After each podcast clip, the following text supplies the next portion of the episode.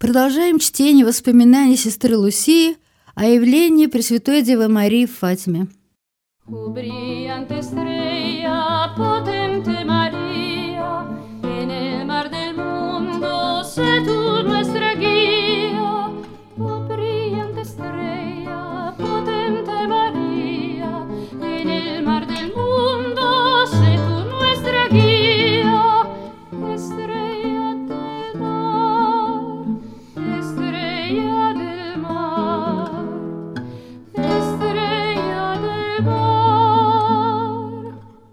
Боже, я забыл написать кое-что важное.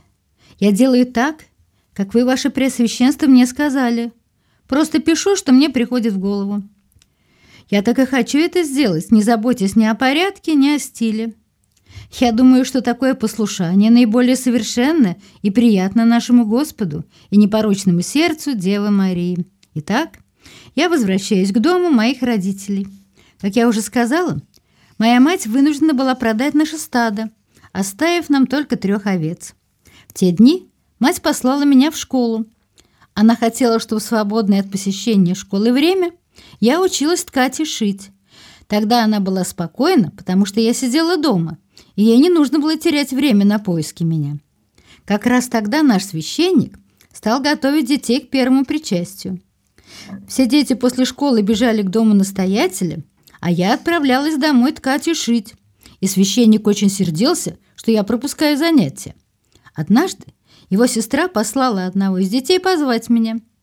Я решила, что меня зовут на очередной допрос, и отказалась пойти, под предлогом, что мать велела мне идти домой. Я помчалась через поля, чтобы найти укрытие, где можно было бы спрятаться от людей. На этот раз мне дорого обошлась такая игра. Несколько дней спустя нашей общине был праздник. Приехало много священников из других мест, чтобы участвовать в литургии. Когда праздник окончился, наш настоятель позвал меня и строго отчитал перед всеми священниками за то, что я не посещала занятий по катехизису и к тому же не послушалась его сестры, когда она велела мне прийти. Под конец он перечислил все мои недостатки. Один из приезжих священников взял меня под свою защиту – сказав, что, возможно, мне запретила посещать занятия моя мать. Но настоятель ответил, ее мать, да ее мать просто святая. А вот что из этого творения выйдет, мы еще посмотрим. Я объяснила доброму священнику, который за меня заступился, что это действительно было решение моей матери. Но и он, мне кажется, не поверил и попросил настоятеля позвать мою сестру Глорию, которая находилась на площади перед церковью, чтобы она прояснила ситуацию. Она подтвердила мои слова. И все-таки священник принял достаточно суровое решение. Или же ты в оставшиеся дни будешь посещать занятия, исповедуешься мне и примешь торжественное причастие с другими детьми, или же в этом приходе ты никогда его больше не получишь. Он твердо стоял на своем. Не помогали ни ссылки на то, что нам необходимо уехать, ни просьбы и уговоры сестры и матери принять у меня исповедь и допустить к причастию в любой день до отъезда. Тогда моя мать решила, что брат привезет меня к ним после святого причастия. С этим была связана масса сложностей, в частности, дорога, которая пролегала через горы и долины, была длинной и очень плохой. При одной мысли после всего исповедоваться у нашего настоятеля – приводила меня в ужас, так что я вся покрывалась потом. Я была так подавлена, что даже плакала. Когда пришло время исповедоваться, я к своей большой радости обнаружила, что исповедует несколько священников, и среди них добрый отец Круз, о котором я уже рассказывала. Он объяснил мне, что я могу исповедаться у любого священника, не обязательно у нашего настоятеля, и что из-за этого меня не могут лишить причастия. Я не заметила, что в одной из исповедалин в центре находится наш настоятель, который наблюдает за всем, что происходит в церкви. На следующий день я пришла в белом платье, но все еще боялась, что меня не допустят к причастию. Но настоятель лишь намекнул мне, что от него не ускользнуло мое непослушание. Он имел в виду, что я исповедалась не у него, как он потребовал, а у другого священника. Этот настоятель вскоре покинул наш приход потому что его все больше пугали события, которые с нами происходили. Распространился слух о том, что он ушел из-за меня, так как не хотел брать на себя ответственность за случившееся. Некоторые благочестивые женщины при встрече со мной ругали меня, а иногда, не ограничиваясь этим, отвешивали мне пару оплеух или прощались со мной пинком ногою. Франсишку и Жасинте доставалось гораздо меньше подобных «нежностей» в кавычках, поскольку их родители не допускали подобного обращения с ними и не позволяли, чтобы кто-нибудь до них даже дотрагивался. Жасинта однажды сказала, «Если бы наши родители были такие же, как твои, то люди били бы нас тоже, и мы смогли бы принести еще больше жертв».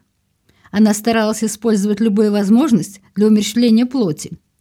У нас был, например, обычай время от времени ничего не пить в течение девяти дней или целого месяца. Однажды мы принесли эту жертву в самый знойный месяц этого года – август. Жасинта однажды решил немного попить, но не чистой воды из колодца, а грязной из пруда. Это тоже было ее жертвой для Господа. Количество желающих увидеть нас и расспросить обо всем, что с нами происходит, все увеличивалось. Не только священников, но и правительство все больше беспокоило происходящее.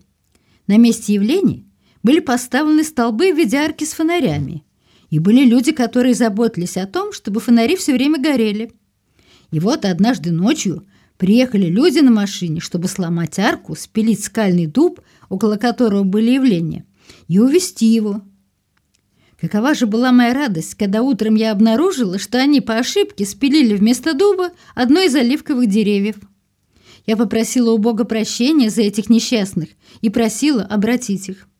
Однажды, это было 13 мая, но не помню, в 1917 или в 19 году. На самом деле, это произошло 10 мая 1920 года. Сестра Лусия ошиблась. Так вот, распространилось известие, что в Фатиму прибыл кавалерийский полк, чтобы помешать людям отправиться в Кова-Даирье. Многие из тех, что пришли известить меня об этом, решили, что настал мой последний день. Это не остановило меня.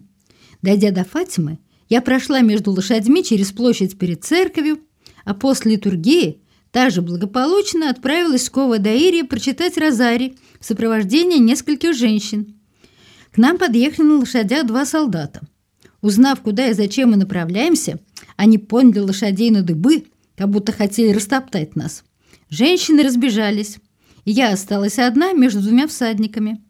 Они спросили у меня, как меня зовут, и не я ли ясновидящая. Я ответила без колебаний утвердительно.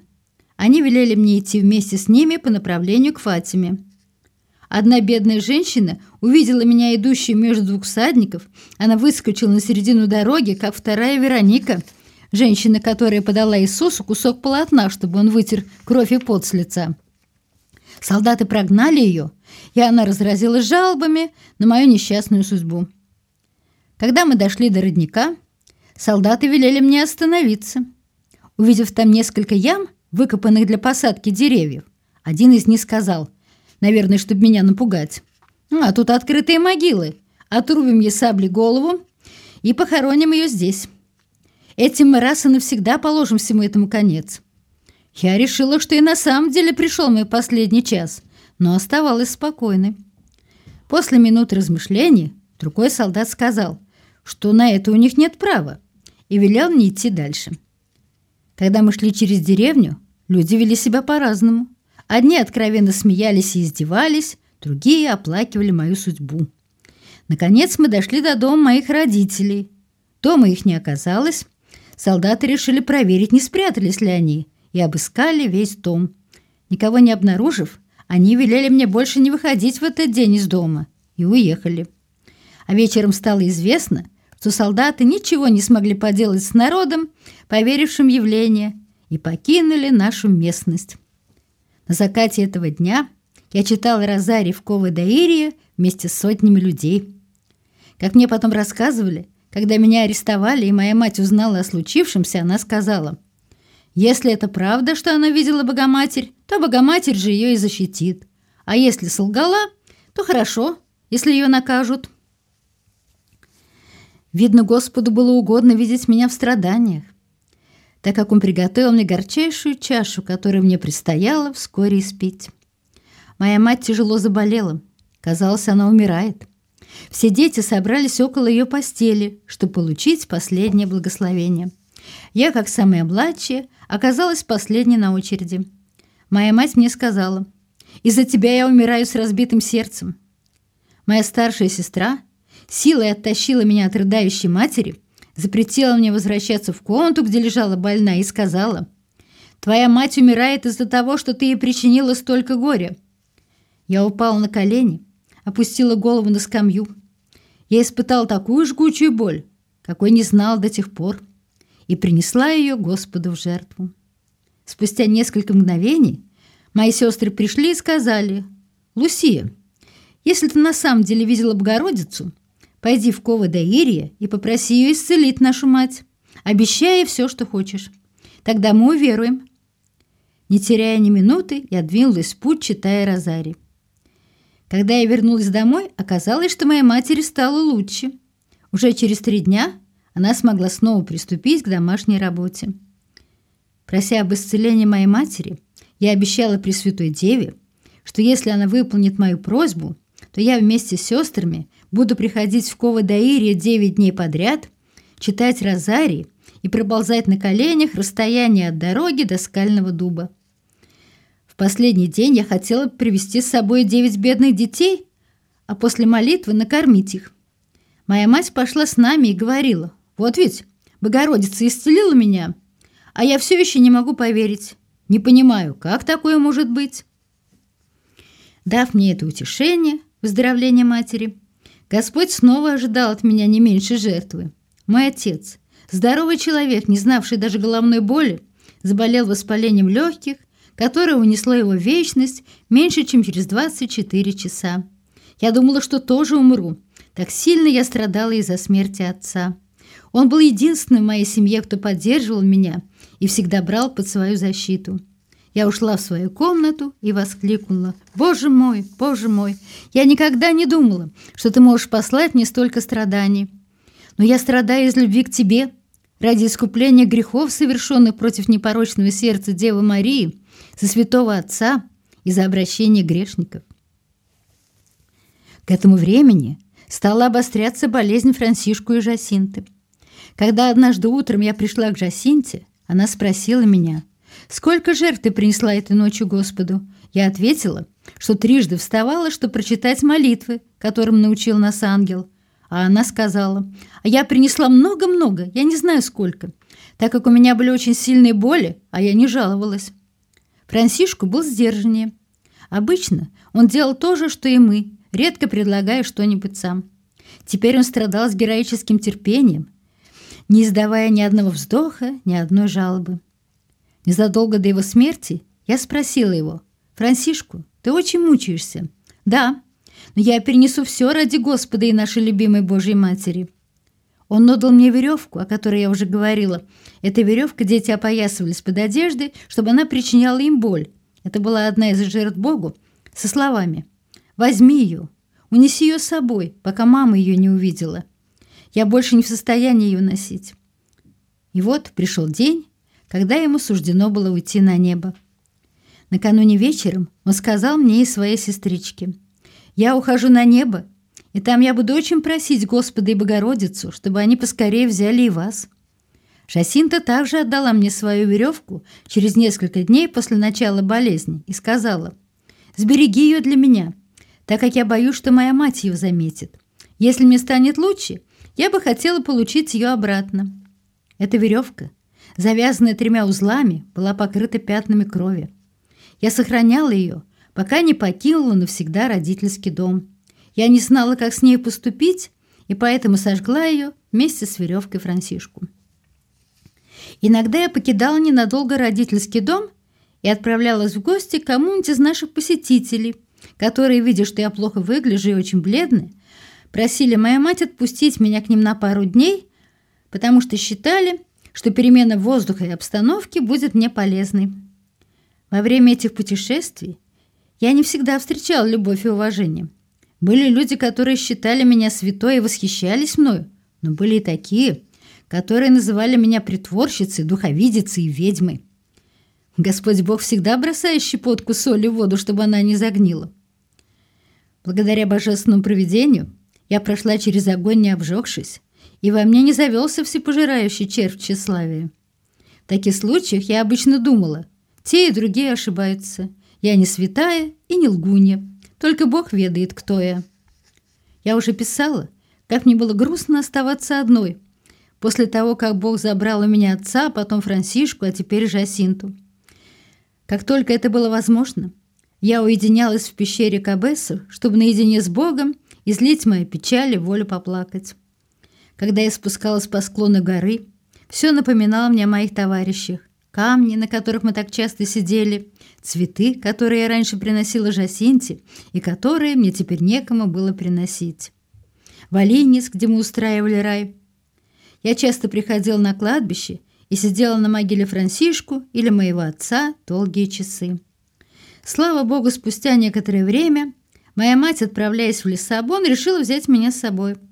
Одна благочестивая дама взяла нас к себе в дом и предложила оплатить мое образование в коллегии, если я захочу остаться. Мы приняли великодушное предложение этой дамы, и моя мать уехала домой, оставив меня на ее попечение. Как потом оказалось, власти узнали, что я нахожусь в Лиссабоне, и искали меня. Тогда меня перевели в Санторем, где я пряталась в доме доктора Формикао несколько дней. Наконец сестра привезла меня домой и обещала, что урегулирует вопросы, связанные с моим поступлением в коллегию, которая принадлежит к ордену Святой Доротеи в Испании. Все эти события немного отвлекли меня от печальных воспоминаний, и постепенно моя тоска стала проходить. В это время вы, ваше Преосвященство, приехали в Лиирию, и настал день, когда я в сопровождении одной доброй дамы вошла в дом епископа. Что случилось при этой встрече, я не буду рассказывать, так как вы, ваше Преосвященство, безусловно, помните это лучше меня. Я, не задумываясь, верила себя в ваши руки. Вы с такой добротой, без праздного любопытства, не задавая бесполезных вопросов, беседовали со мной, интересуясь благополучием моей души, готовы заботиться о бедной овечке, веренной вам Господом. Условия, которые вы мне ставили, были просты. Хранить абсолютное молчание обо всем, что вы мне доверили, и быть хорошей. Наконец наступил день отъезда. Накануне вечером я с тяжелым сердцем прощалась со всеми любимыми местами. Я была уверена, что вижу их в последний раз. На следующий день, ни с кем не простившись, я отправилась в путь в сопровождении моей матери и одного бедного работника. Проходя мимо Кова-Даири, я в последний раз прочитала там Розари и потом долго оборачивалась, пока еще можно было видеть это место. Возможно, кое-кто спросит, как получилось, что сестра Лусия помнит все это. Я не знаю, откуда это берется. Господь Бог, распределяющий свои дары, как ему заблагорассудится, наделил меня в какой-то степени памятью, так что только он один знает, как это получается.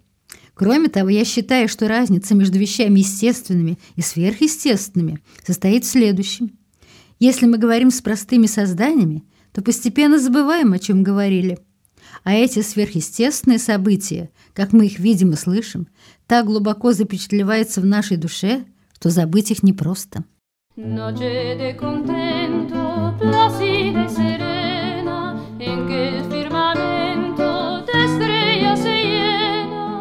Передачу по книге «Матушка Лусия рассказывает о Фатиме» подготовила и прочитала Анна Войтович.